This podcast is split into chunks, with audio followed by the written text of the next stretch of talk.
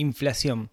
Una palabra que los que vivimos por este lado del mundo estamos bastante acostumbrados a escuchar, pero que de repente empieza a aparecer en otros países. Hablamos de inflación en Estados Unidos, hablamos de inflación en Europa. ¿Qué es lo que está pasando? ¿Qué consecuencias tiene eso para nosotros de este lado del mundo? ¿Cómo podemos protegernos de esa inflación? De todo eso vamos a intentar hablar en este episodio. Un, dos, tres, cuatro.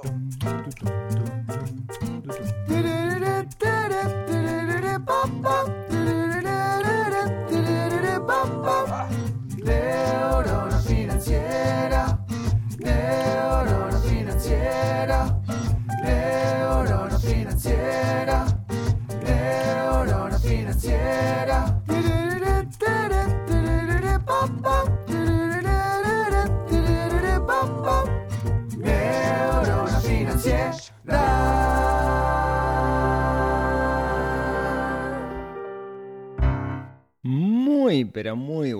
días, tardes, noches para todos. Bienvenidos a un nuevo episodio del podcast de Neurona Financiera. Mi nombre es Rodrigo, mis amigos me dicen Rorro y estoy aquí para charlar de algún tema que está relacionado con dinero, pero en algún lenguaje que todos podamos entender. Porque el dinero es una herramienta que tenemos que aprender a utilizar en nuestra vida para ser personas más felices y no estar corriendo todo el día atrás del dinero. Como toda herramienta, si la sabemos utilizar, nos va a servir bien, si no la sabemos utilizar, nos va a servir mal. Y justamente hoy me voy a meter un poco en el rol de, del economista que no soy para charlar sobre este concepto de la inflación. Se habla mucho de inflación hoy por hoy, si nosotros vemos un diario internacional, si leemos noticias de economía o una de esas nos gusta, vamos a encontrar muchos artículos que hablan de la inflación. Tú dirás, pero acá siempre hablamos de inflación, yo estoy en Uruguay y siempre se habló de que la inflación estaba entre el 8, el 7, el 10, mira lo que pasa en Argentina, que la inflación anda en el entorno del 50. ¿Qué, qué, qué onda con esto de, de la inflación? ¿Por qué ahora? Bueno, en realidad el fenómeno inflacionario, ahora vemos qué es el fenómeno inflacionario, siempre era una característica que teníamos nosotros por acá a la vuelta. Y que los países, de repente en Europa o en Estados Unidos, la inflación era sumamente baja, 1%, 2%, inclusive se hablaba de deflación, que es como todo lo contrario de la inflación, es que los precios bajan en vez de que los precios suben.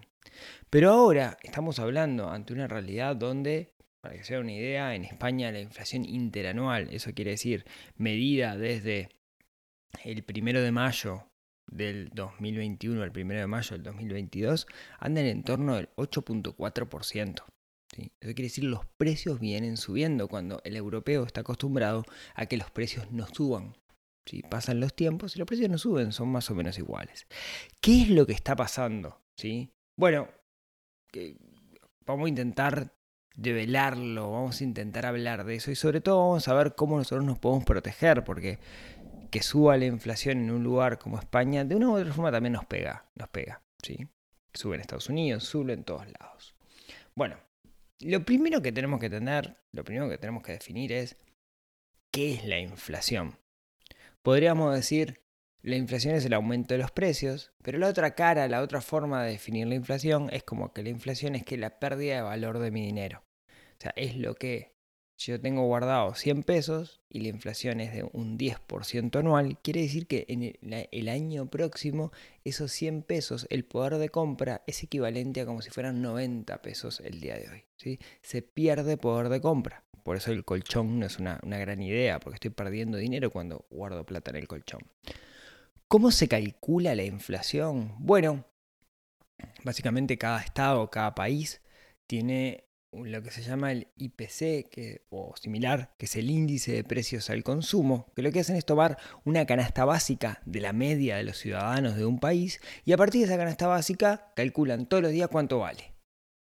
Y a eso lo, hicieron un día y le dieron el valor 1. Al día siguiente lo hicieron y le dieron el valor 1,01. Entonces dijeron subió en 1% la inflación. ¿sí?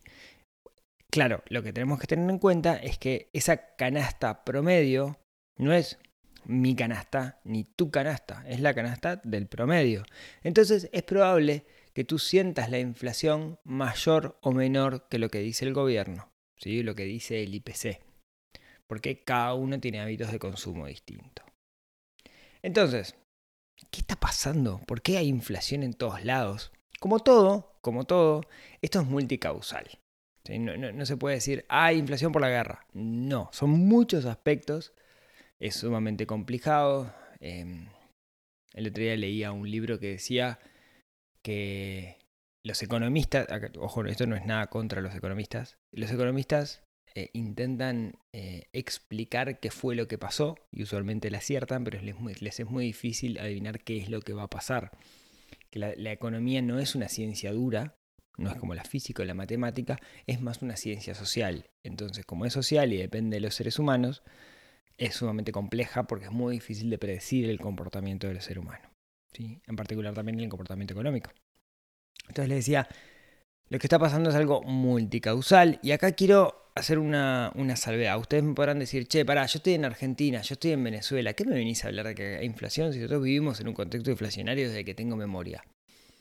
Quizás esta multicausalidad que les voy a comentar ahora, por la cual hay inflación en el mundo, es un poco distinta de la inflación en Argentina o la inflación en Venezuela, que está relacionada con, otros factores, más de deuda pública, más de la economía o el crecimiento del propio país, o, la contracción que tiene con respecto al dólar, o las, las, medidas eh, restrictivas con respecto al dólar. ¿sí? Cuando yo prohíbo algo, ese algo se hace más rico de cierta manera y eso está pasando en estos países. Así que lo que les voy a contar ahora no aplica necesariamente o no es la razón por la cual eh, contextos superinflacionarios como el de Argentina o el de Venezuela el día de hoy está siendo afectado. Estoy hablando de la inflación en países donde usualmente no hay inflación o ha aumentado más. Por ejemplo, en Uruguay el rango meta estaba en torno al 6%, y interanualmente está 9,38, que es una locura. Entonces, bueno, ¿qué, está pasando? Seguramente me, van a faltar cosas, pero esto es muy importante que, lo pensemos, ¿no? Para que veamos cómo cosas que pasan en el mundo terminan afectando nuestro bolsillo. Primero, seguimos arrastrando la pandemia. En el contexto de pandemia, en un contexto donde muchas cosas estaban congeladas, la forma que tenían los gobiernos de mover dinero en la calle, de aumentar el consumo para que no se congelara la economía, era imprimir billetes. Y se imprimían billetes, ¿no? Y, esos billetes eran volcados al mercado por parte de eh, los gobiernos. Entonces, si tenemos más dinero, gastamos más. Y si gastamos más, entonces, o sea, quiere decir que hay más demanda. Cuando hay más demanda, los precios suben. ¿sí? Yo quiero, el ejemplo, ¿no? Yo quiero comprar eh, un paraguas, tengo mucha, y mucha gente quiere comprar paraguas, el precio de los paraguas van a subir. Si además llueve, el precio de los paraguas va a subir mucho más. Entonces, había, hay mucho dinero circulante, se volcó mucho dinero en el mercado, mucha gente aumentó su nivel de consumo y ese nivel de consumo trajo aparejado que los precios aumentaran. Ping, aumenta el IPC. Eso lo seguimos arrastrando porque todo ese dinero que se volcó en la pandemia sigue estando ahí. Por otro lado, y bueno, perdón, y, cuál es la forma que tiene el mercado regularse y, de hacer, digamos, que, que, todo ese dinero vuelva a, la normalidad de riqueza circulando que hay? Bueno, aumentar los precios. Y de alguna manera se están normalizando eh, solo, este, el, mercado solo está volviendo a sus niveles normales y la forma en que lo está haciendo es producto de la inflación. ¿sí? No quiero complejizarlo mucho. Por otro lado, hay una guerra. Está la guerra de Rusia con, Ucrania. Y ustedes dirán, vos pues está re lejos eso acá. ¿Por cómo me afecta? Bueno, afecta en muchas formas. En particular, a Europa la está afectando muchísimo. Por un lado, eh, gran parte del suministro de energía en Europa está dado por, por, gas y por petróleo que viene de Rusia. Si hay restricciones económicas, quiere decir que se reduce la cantidad de petróleo circulando que hay en el mundo y eso hace que aumente el precio. ¿sí? De nuevo, oferta-demanda. La oferta-demanda lo explica todo. ¿sí? Entonces, eh, si sube el valor de la energía, todo lo que requiere energía, que es básicamente todo, cuesta más hacerlo. Y eso explicaría por qué es, mm, todo está más caro, todo está subiendo de precios. Y uno podría decir, bueno, está, perfecto. Pero solo eso, no, hay mucho más, hay aspectos eh, mucho más complejos en esto de la guerra y en esto de los recortes hacia Rusia. Por ejemplo, el otro día eh, leía un artículo del New York Times que decía que el 15% del fertilizante que se utiliza en el mundo viene de Rusia y Ucrania. El 15% es un disparate. ¿sí? Eso quiere decir que el 15% del fertilizante no está disponible y hay que salir a buscarlo a otro lado. De nuevo, aumenta la demanda, mejor dicho, en este caso disminuye la oferta, como disminuye la oferta, ¿sí? aumentan los precios. Eh, bueno, de hecho, de hecho los países de Latinoamérica que son grandes productores de commodities, y cuando digo commodities me refiero a granos, etcétera, cosas que no tienen gran valor agregado en su, en su producción, hoy eh, están pagando más caro por ese fertilizante, producto de que eh, hay poco fertilizante en el mercado. Lo otro, bueno, lo otro es, como ustedes saben, hay sanciones a Rusia y esas sanciones que, que se le están imponiendo a Rusia, de alguna manera lo que hacen es que el, sistema, que es como un gran engranaje, eh, deje de girar. Y siempre que se saca uno de los dientes del engranaje pasan cosas, pasó con la crisis de los contenedores y bueno, y eso también está pasando. Hay más razones. Eh, algunos analistas dicen que, por ejemplo, no sé, durante los últimos años no se, se, dejó, digamos, de, darle valor agregado a la producción de commodities. Entonces los commodities hoy por hoy, eh, por ejemplo, no sé, como el caso del cobre, no, hay cobre, entonces el cobre también sube precio porque la explotación de cobre no evolucionó y se sigue siendo igual hace mil años, etcétera, etcétera. Hay, como decía, hay, como muchas razones y, y es una cosa súper, súper multicausal. Entonces, está, hay inflación, perfecto. ¿Cómo me afecta esto a mí? Bueno, además del aumento de precios, los gobiernos hacen cosas para frenar la inflación. Y esto quizás lo hayan escuchado alguna vez en el informativo, que dicen, el Banco Central aumentó las tasas, o el, la Fed aumentó las tasas tantos puntos.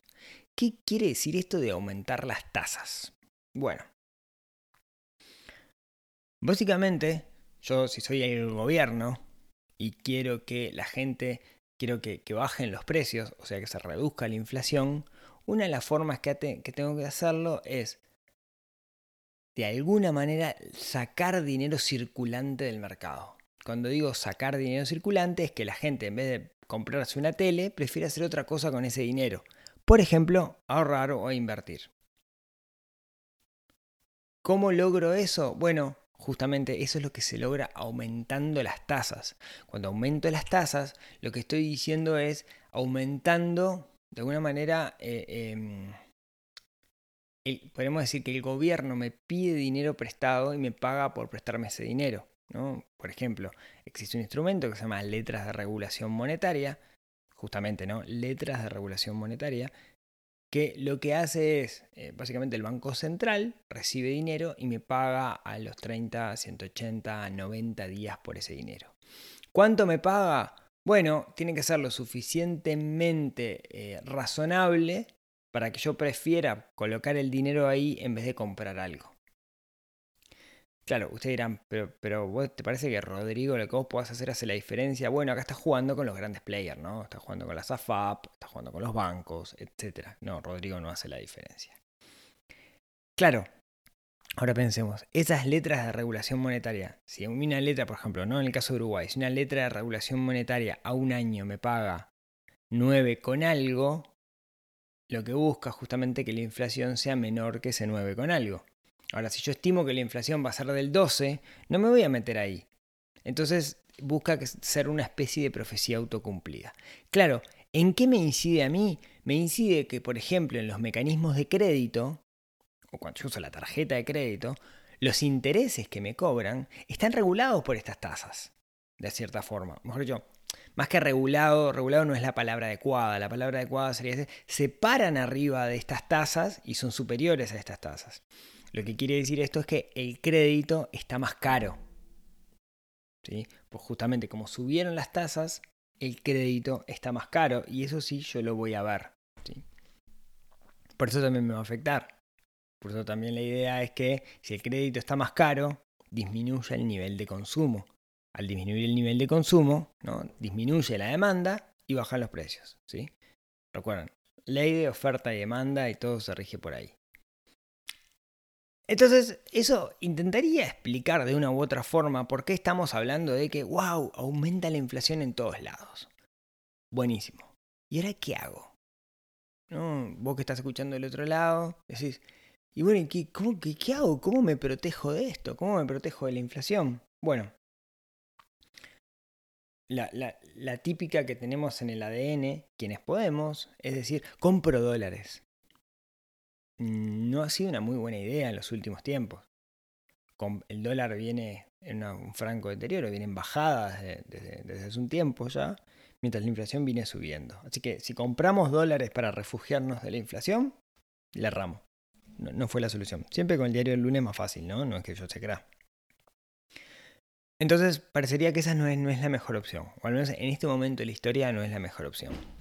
¿Qué otras opciones tengo? Bueno, mmm, muchos de ustedes que están escuchando esto van a decir, bueno, la opción para esto sin duda son las criptomonedas. Compremos Bitcoin, compremos Ethereum, compremos shitcoins o lo que sea, ¿no? Puede ser, puede ser. Eh, yo todavía no estoy muy convencido. Eh,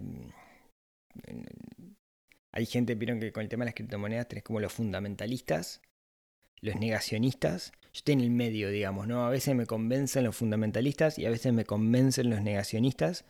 Por ahora no estoy muy copado con el tema gasto de energía que se requiere para la minería, pero piensen que en, el en términos macros, las criptomonedas están pensadas justamente para que no haya un mercado centralizado de divisas, si es un mercado descentralizado, Cosa de que no pueda pasar esto de que se inyecte plata al mercado y eso mueva la cotización o aumente la inflación y disminuya la inflación. Está, pensado desde, esa base. Justamente hay, hay como una concepción filosófica, si se quiere. De hecho, el tema de criptomonedas arranca hace muchos años en foros anarcopunk y cosas por el estilo, pero me fui de tema. Pero podría ser criptomonedas. Todavía le falta para hacer una moneda de cambio, ¿no? La otra opción es decir, bueno, en realidad busco resguardo, ¿no? Resguardo es un lugar donde pueda guardar el dinero y que ese, ese resguardo no, eh, no pierda valor. Típicamente la gente busca resguardo en algunos commodities, como el oro, por ejemplo. Se dice que el, el oro, eh, a medida que aumenta la cuando hay crisis financiera, el oro sube de precios. Cuando está todo tranquilo, el oro baja. Y uno de los grandes problemas que tiene el oro es que no tiene como mucha liquidez. O sea, no puede ir y vender un lingote de oro. La diferencia entre la compra y la venta suele ser alta. Eh, ahí hay algunos mecanismos financieros, hay ETF que siguen el oro, como el gold, etcétera, que se vienen revalorizando. Podría llegar a ser, me tengo que meter en bolsa, digamos, para hacer eso. No tiene mínimos, es lo interesante. Otra gente lo que hace es, bueno, tengo plata, lo que hago es me compro una propiedad, ¿no? Está como esa cosa de la tierra es la tierra, me dijo alguien alguna vez, ¿no? Entonces, eventualmente podría llegar a ser, pero me decís, vos me estás diciendo que invierta en una propiedad este, cuando lo que yo quiero resguardar es poca plata, sí, es, poco realista, ¿no? Y ahora les quiero contar algunos mecanismos que están en Uruguay y, no, no, hay en otros países, o si los hay, digamos, no, no son tan cómodos de utilizar. Uno es uno que he hablado en otras oportunidades, que es lo que se llama la unidad indexada, eh, la unidad indexada es una especie de moneda virtual que acompaña la inflación, entonces acompaña el IPC, entonces el valor aumenta o disminuye según la inflación. Eh, bien aumenta, se creó en el 2002 en la crisis y ahora está en 5 y algo, quiere decir que aumentó un 500% en todo este tiempo que ha sido la inflación, digamos, desde, desde aquel entonces hasta ahora. Eh, uno podría abrir una cuenta en algunos bancos en unidades indexadas, que están bastante limitadas esas cuentas, etc. Eh, podría ser el banco hipotecario, por ejemplo, eso sí es una buena opción, lo que de repente es medio difícil para la liquidez para poder sacar ese dinero, pero es una buena estrategia de resguardo. En el caso de Chile podría ser la unidad de fomento. En el caso de Argentina está la UA, pero un poco más complicado. Brasil también tiene una, una especie de unidad indexada. La otra, la otra herramienta que podríamos utilizar son la- las, notas del tesoro en unidades indexadas o bonos del tesoro en unidades indexadas, que es el gobierno licita, eh, básicamente li- licita, abre licitaciones donde pide prestado dinero, yo le presto dinero en pesos y eso se pasa a unidades indexadas en el momento, me paga un cupón, para que sea una idea, el cupón anda en torno del 2% anual, uno, es poquito, digamos, y cuando me devuelven la plata, me la devuelven en la cantidad de unidades indexadas que yo coloqué. ¿sí? En pesos se va a aumentar con respecto a, la inflación. Hay otro instrumento también que yo les comentaba que son las letras de regulación monetaria. Las letras de regulación monetaria se licitan todos los días. Bueno, todos los días no, todas las semanas se licitan a 30 días, a 90 días, 180, a 360, 3 años, etc. Y es este mecanismo que les comentaba que se utiliza como para poder regular la cantidad de dinero circulante que hay en la calle. Eh, hoy las letras están pagando, depende del plazo, cuanto menos plazo, eh, menos paga, pero están pagando, como intentan regular la inflación, por ejemplo, a un año deben estar en 9 con algo por ciento, casi 10% aquí en, Uruguay, en unidades indexadas, en pesos, ¿no? Perdón, ahí es en pesos. ¿Cómo hago si quiero meterme con esto de las, net, de las notas o de las letras de regulación monetaria? Tengo que utilizar un intermediario financiero, llámese corredor de bolsa o llámese un eh, banco que me lo permita. ¿sí? Y bueno, hoy jugué al periodista de economía contándoles un poco lo que está pasando contándoles cómo podemos protegernos. Seguramente hay muchas más cosas para, hilar en, este, en esto, pero creo que es importante que entendamos en términos llanos lo que está pasando en el mundo, porque nuestro accionar, lo que hacemos nosotros puede protegernos de, de, de, un, de un, posible futuro en donde las cosas no sean tan lindas. Entonces, entender qué es lo que está pasando y qué, qué se refiere eso, aumentar las tasas y todo eso y cómo nos impacta, es sumamente importante. Así que muchas gracias por escucharme hasta acá. Este es el episodio 199, el que viene es el episodio 200. Estoy como muy contento planificando algo que les quiero contar en ese episodio, así que si tienen ganas, nos vemos, nos escuchamos, nos hablamos en el próximo episodio del podcast de Neurona Financiera. Muchas gracias a todos por escucharme hasta acá y nos vemos la próxima semana. Chau, chau.